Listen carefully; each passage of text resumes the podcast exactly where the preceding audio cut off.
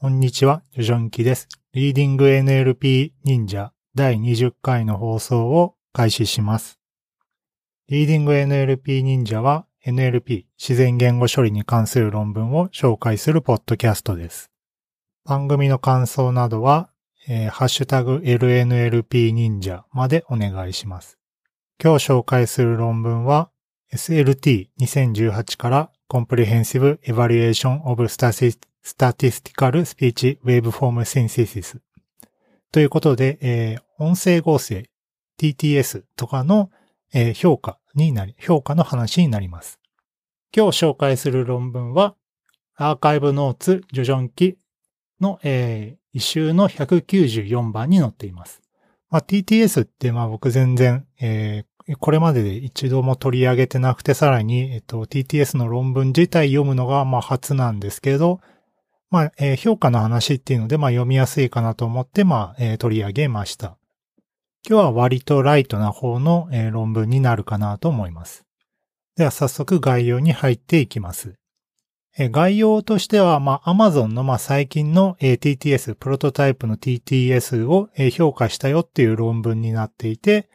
まあ、え従来技術で作られた TTS と、え新しい技術で作られた TTS が、まあ、どう違うのかっていうのをまあ評価するんですけど、その評価がまあ、いわゆる知覚テクえ知覚テスト、パーセプチュアルテストみたいなのを行うみたいで、まあそういったことを行って、まあエラー分析とかも行いましたと。まあそんな感じの論文になっています。で、TTS がどう作られているとか、まあそういった技術的な話というよりは、えー、こういった評価をすると、まあ TTS の比較とかできるよっていった、まあ割とためになるというか勉強になる論文でした。早速イントロに入ります。音声合成のシステムっていうのは自然さと柔軟さ、ナチュラルネスとフレキシビリティのトレードオフ問題っていうのが付き物らしいんですね。で、単純な方法としてユニットセレクション。日本語だと単位選択合成というらしいんですが、これはどういったものかというと、コーパスベースの音声合成とか呼ばれるみたいで、まあデータベースを作る必要があると。で、データベースって何かっていうと、まあ人とかまあ声優さんがまあ喋ったものをいっぱい録音して、それに対して文、フレーズ、形態層、音素、アクセントとかをまあラベル付けすると。で、音声認識を人手での調整によりラベルと音声機関の対応を取る。まあ人が録音したやつと、まあその実際に発話したいテキストのまあまあ、選んできて、まあ、それを無理やりくっつけるっていう感じなのかなと思っていて、まあ、メリットとしては、えー、録音したテキストそのものが来れば、まあ、その発話っていうのは、まあ、えー、まんま、えー、録音したものなので、すごい自然な音が出せるんですけど、まあ、それ以外のケースっていうのは難しいと。で、えー、そういった場合には音声合成の自然さっていうのは、ユニットセレクションの形式だとすごい下がってしまうらしいんですね。まあそうだなっていう感じです。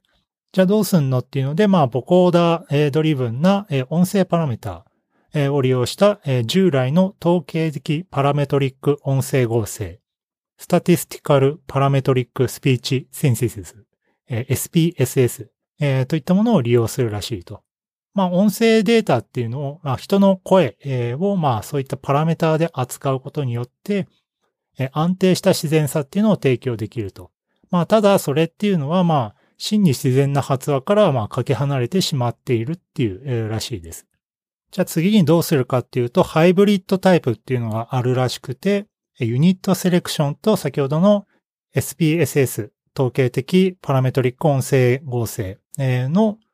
まあ、えー、ハイブリッドがあって、まあ、それにどちらも、えー、欠点があったものを、まあ、ギャップを埋めるように作ったものらしいです。で、ユニットセレクションだと、まあ、不安定な問題。データベースにないようなテキストなどが、まあ、生成しにくい問題があったんだけど、まあ、その辺は、まあ、SPSS でうまく、え埋め、えー、ギャップを埋めてっていうスタイルですね。ただ、まあ、これの問題も、このハイブリッドタイプっていうのはユニットセレクションの、えパラダイムに従っているらしくて、結局ユニットセレクションの性能に立足される。ユニットセレクションは人のが発話したやつを録音して、まあそのデータベースに頼り切ってしまうので、まあなかなか作るのがまあ大変という問題がありますと。で、次に、えー、ボコーダーベースの SPSS、えー、っていうのがあるらしくて、これは、音声パラメーターの分布を予測する統計モデルっていうのを利用すると。で、ここでパラメーターを予想してボコーダーに渡してボコーダーが音声波形を生成してくれると。ただこのボコーダーっていうのが音声生成において多くの手作りの想定、まあ人手で作ったなんかルールみたいなものがあるらしくて、まあ到底、自然な発話には達していないらしいですと。じゃあ最近どうしたんだよっていうところで、まあ最近だとまあ直接音声波形を予測しようっていう動きが、まあ TTS 界でも起きているらしくて、まあその流行りの第一端になったのは、まあ WaveNet と呼ばれるもの。まあこれは、さすがに僕でも名前は聞いたことがあったっていう感じですね。まあこれは何かっていうと、統計的音声波形合成、Statistical Speech Waveform Synthesis の略で、まあこのポッドキャストだと SSWS と言います。こういったものは、ディープボイス、サンプル RNN、チャート WAV、ウェーブネットの派生系などがいろいろ出ているらしいですと。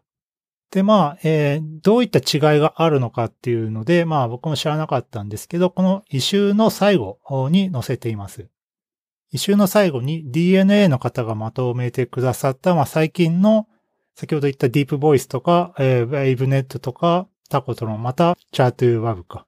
といったものが、まあ、TTS のどこを担っているのかっていうのが、まあ、一、一発でわかる絵が載っているので、ぜひ見てください。え TTS はテキストを与えて、テキストを解析して、言語特徴量を得ると。で、それを音響モデルに渡して、音響特徴量を得ると。で、それをボコーダーに渡して、音声合成をすると。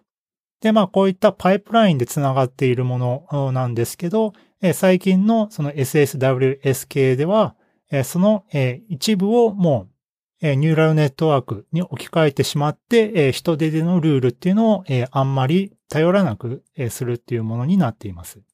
まあ見てみると WaveNet っていうのは言語特徴量から音声合成に行ける。要は音響モデルとボコーダーをスキップできると。で、えー、タコトロンっていうまた Google が、えー、また最近に出したやつは、これは本当に、えー、エンドトゥエンドになっていて、もうテキストを入れると音声合成がそのまま出てくる、もう完全ブラックボックス型の、えー、モデルになっています。で、今日紹介する Amazon の SSWS は、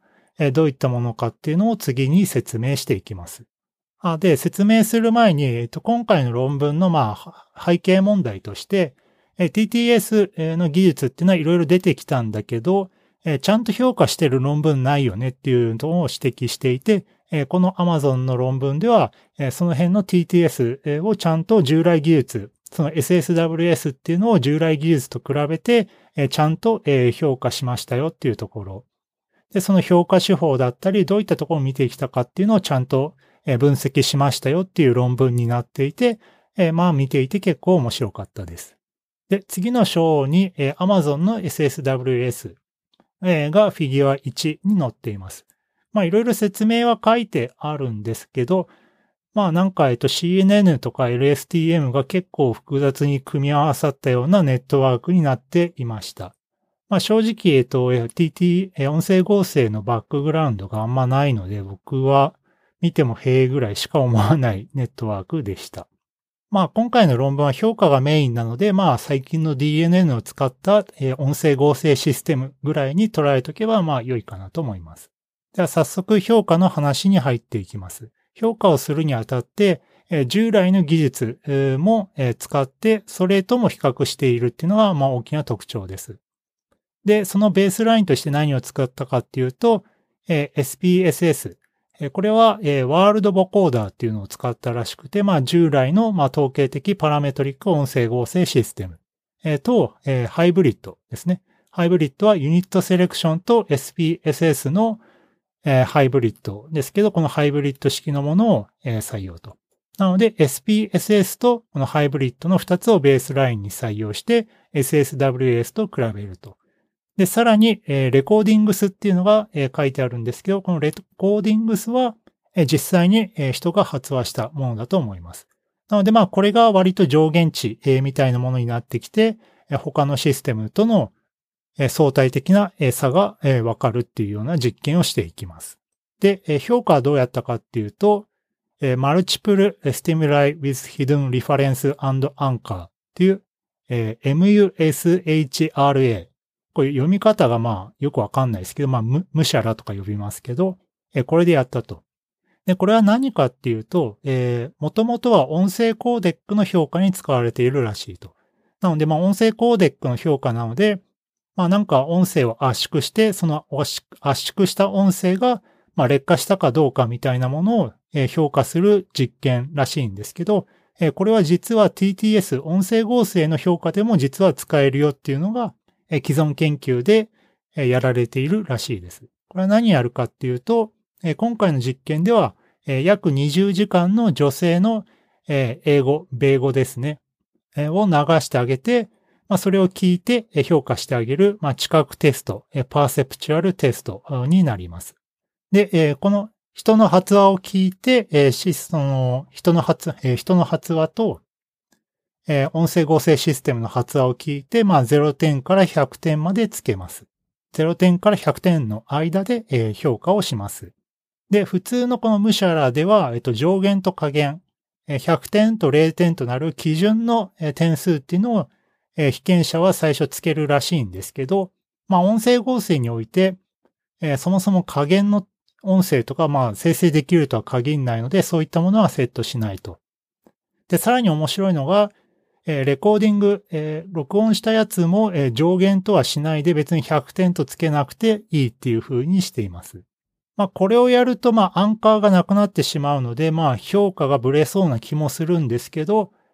まあ、実際の、えー、人の発話よりも、えー、いい発話を TTS が生成する可能性もあるので、上のアンカーっていうのをセットしていなくて、まあ上限っていうのをセットしてなかったのかなというふうに思います。で、具体的な設定を見ていくと、えー、被験者は、えー、50人の英語のネイティブの人を雇いましたと。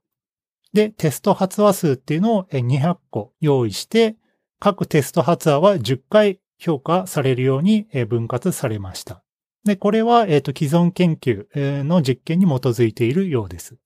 で、この200発話っていうのは、えー、Amazon の9つのドメインから選ばれています。まあ、いろんなアプリの、えー、発話を集めてきたっていう感じですね。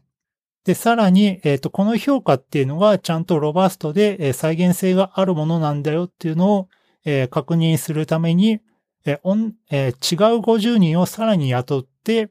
え同じテストをしました。なので、まあ、50人50人で同じテストをして、まあ、それぞれグループ A、グループ B と、えー、名付けると。で、グループ A は、えー、多分 Amazon の社員とかからやっていて、グループ B に関しては非音声専門家とかを集めたようで、まあ、特に音声合成に知見とかはない、割と素人な感じの評価をしたらしいですと。割と素人な感じで聞ける人を評価者として雇いましたと。で、えさらに、えそれだけじゃなくて音声エラーの分析っていうのもやっていて、その生成した音声合成で、まあ、人っぽくないところとか、まあ、音声が破綻してしまっているところとかを、まあ、評価するために、え Amazon の言語研究者、えこれも英語ネイティブの人が200発話出されて、チェックするポイントがあるので、まあ、それをチェックしていくと。で、チェックって何かっていうと、えー、10個ぐらいあって、オーディオグリッチ、ストレス、イントネーション、プロソディ、えー、発音、Incorrect pause insertion、 incorrect pitch insertion、 text normalization、アザー。まあ、それぞれがどのようなエラーかちょっとわかんないやつもあるんですけど、まあ、音声的に、これは間違いだよねっていうのを、ま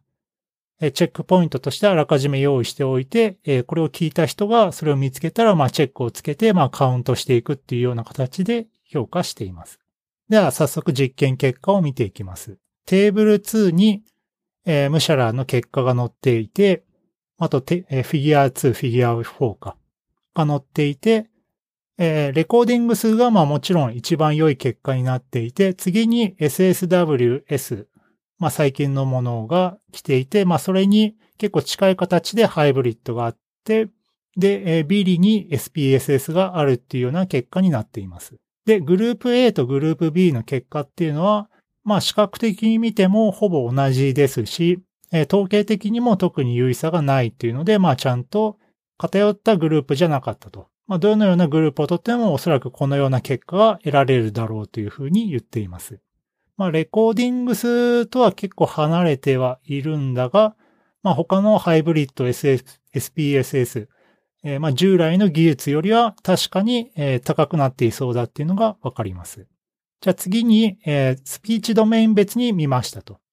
先ほど、えー、9つのドメインを集めたと言ってましたが、まあ、このドメインでその TTS の、えー、苦手とかあるのかとかを、まあ、見るために、えー、9つドメイン別に、えー、表したのがテーブル3に載っています。で、ここでは SSWS とハイブリッドを比較しています。で、SSWS がハイブリッドよりも良かったのは、インフォテインメント、コーリング、ニュース、ナビゲーション。逆にハイブリッドが SSWS よりも良かったのはスペリングのみ。で、他のドメインに関しては優位さなしっていうので、まあたまたま上だった下だったようなドメインがまあ5つぐらいあります。なのでまあ、まあやや SSWS の方がまあ4ドメインで得意なので、まあちょっといいと、まあ言えると。まあこの結果からだとまあ何とも言えない感じはあるんですけど、まあ確かにそのシステムが発話するテキストっていうのはドメインによってまあ違うと。まあ、例えばストーリーテリングと、えー、天気を教える、えー、発話だとまあ全然言い方が違うでしょうし、このスペリングドメインってよくわかんないですけど、まあ、これも確かにちょっと変わった発音しそうなので、その発話するドメイン別に音声合成を評価するっていうのは、まあ結構面白いなっていうのと、まあ重要だなっていうのは読み取れます。で、次に音声エラーの分析をしました。で、これはさっき言ったそのチェックポイントに従って、え人が聞いてそれを、えここ、このエラーだったみたいなのを、まカウントしていく方式で、それがテーブル4に載っています。で、SSWS はハイブリッドと比べて結構なポイントで改善をしているんですけど、唯一オーディオグリッチ、音声の破綻なんですかね、というポイントにおいては悪化させてしまったっていう結果が得られて、まあこれもドメイン別には特にえー、ドメインとかは関係なさそうだっていうので、まあ、純粋にオーディオグリッチが SSWS では発生しやすいっていう傾向が読み取れるっていうのが書いてました。まあ、これが何で起きたのかについてはさらなる分析が必要って書いてます。はい。えー、評価に関しては終わりで、えー、次にまとめの章に入ります。今回は Amazon の SSWS。これはプロトタイプって書いたので、まあ実際にまだ Alexa とかでは動いてないものっぽいです。まあこれと、まあ、ハイブリッドタイプ、SPSS、レコーディングス、えー、と比較しましたと。で、え、結果としてはその知覚評価、ムシャラとかを使って、実際に違うグループにおいて同じ傾向を確認できる、まあ、信頼できる値を得られたかなというふうに書いてます。で、さらにドメイン別に分析を行ったり、システムが生成した音声に対して、そのちゃんと音声エラーっていうのも評価したっていうのを行いました。はい。で、コメントです。今回音声合成の論文僕自体を読むのは初だったんですけど、まあこの論文、音声合成をどうやって評価するかっていう論文だったので、まあ比較的読みやすいものだったかなと思います。で、また音声合成を評価する手法っていうのも全然知らなかったので、まあこういったまあ、人手を、人手がかかった、まあ、結構、えー、凝っている評価というか、まあ、お金が、お金と時間がかかりそうな評価なんですけど、まあ、しっかりやられていて、えー、非常にいいリファレンスの論文になるんじゃないかなというふうに思い、今回取り上げました。はい。今日紹介した論文は、github.com スラッシュジョジョンキアーカイブノーツの異臭の194番に載っています。リーディング NLP 忍者では、サポーターを募集しております。サポーターの方には、まあ、特典を用意したいと思っていますので、まあ、ぜひ、えー、面白いと思ったら加入を検討してみてください。それでは。